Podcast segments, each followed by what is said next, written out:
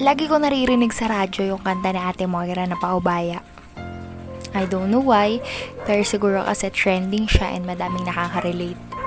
After I analyze yung line ng kanta, may isang line na tumatak sa isip ko which is yung ako yung kailangan pero hindi ako ang mahal. Like parang 'di ba?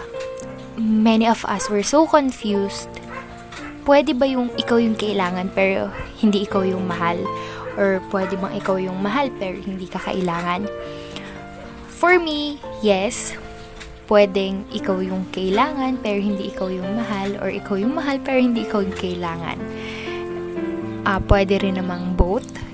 Pwedeng wala doon. 'Di ba? Yes, sobrang confusing nung ako yung kailangan pero hindi ako yung mahal. Paano 'yon? When people around me ask me before kung bakit ko daw mahal yung isang tao. Syempre, 'di ba? Tinanong nila, eh, bakit mo mahal? So, ibig sabihin, there is a reason why you love that specific person kung bakit mo mahal yung isang tao na yon. Same. When they ask me, ang lagi kong sagot, mahal ko siya kasi gwapo siya, mahal ko siya kasi mabait siya, mahal ko siya kasi matalino siya, mahal ko siya kasi he always lift me up when I'm down. Then, before kasi, mahilig akong bumili ng candy sa tindahan. Hindi ko na lang sasabihin kung anong candy. That's my favorite nasanay ako sa ganong packaging niya. Then, one time, nabago yung packaging ng candy. Parang, nawala na ako ng gana na bilhin yung candy na yun. Hindi dahil sa ayaw ko na nung lasa, pero yung nakasanayan ko is wala na. Yung dating joy, yun kasi, doon kasi sa packaging na yun, yun kasi yung happiness ko eh. Pag nakita ko yung packaging, ang ganda-ganda, hanggang dumating sa point na nagbago. Then I realize, ganun din pala sa love. Lahat is nagbabago. There's nothing constant in this world. Lahat yan pwedeng magbago. Lahat yan pwedeng mapagod. ba? Diba? Then na-realize ko, how if that's, that person na mahal ko is pumangit, sumama yung ugali. ba? Diba? And hindi na niya ako na-cheer up How if ah, how if lang yung person na yon ay dumanas ng isang sakit, tapos nawala na siya ng pag-asa. Ultimo sarili niya is dinadown na niya, nagda-doubt na siya sa sarili niya. Malilift up pa rin ba niya ako? Or sabihin na natin, if dumating yung point na yun, is hindi na niya ako ma-lift up. So, ibig sabihin ba na hindi ko na siya mahal?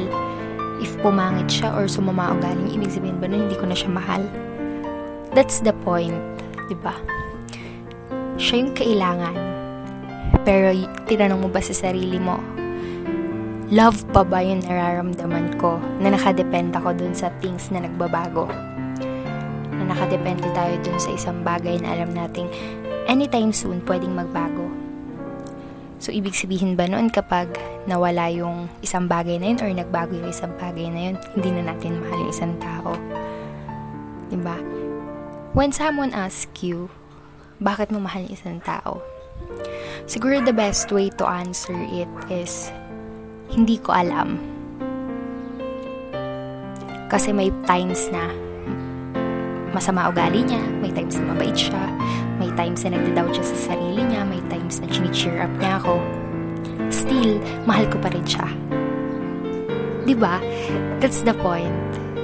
You don't have to depend dun sa bagay na nagbabago para lang masabi mo yung love mo sa isang tao or para lang masabi mo mahal mo yung isang tao. The best way na sabihin sigurong mahal yung isang tao is mahal ko siya even though magbago yung lahat. Even though maiba yung pinaniniwalaan ko. Diba?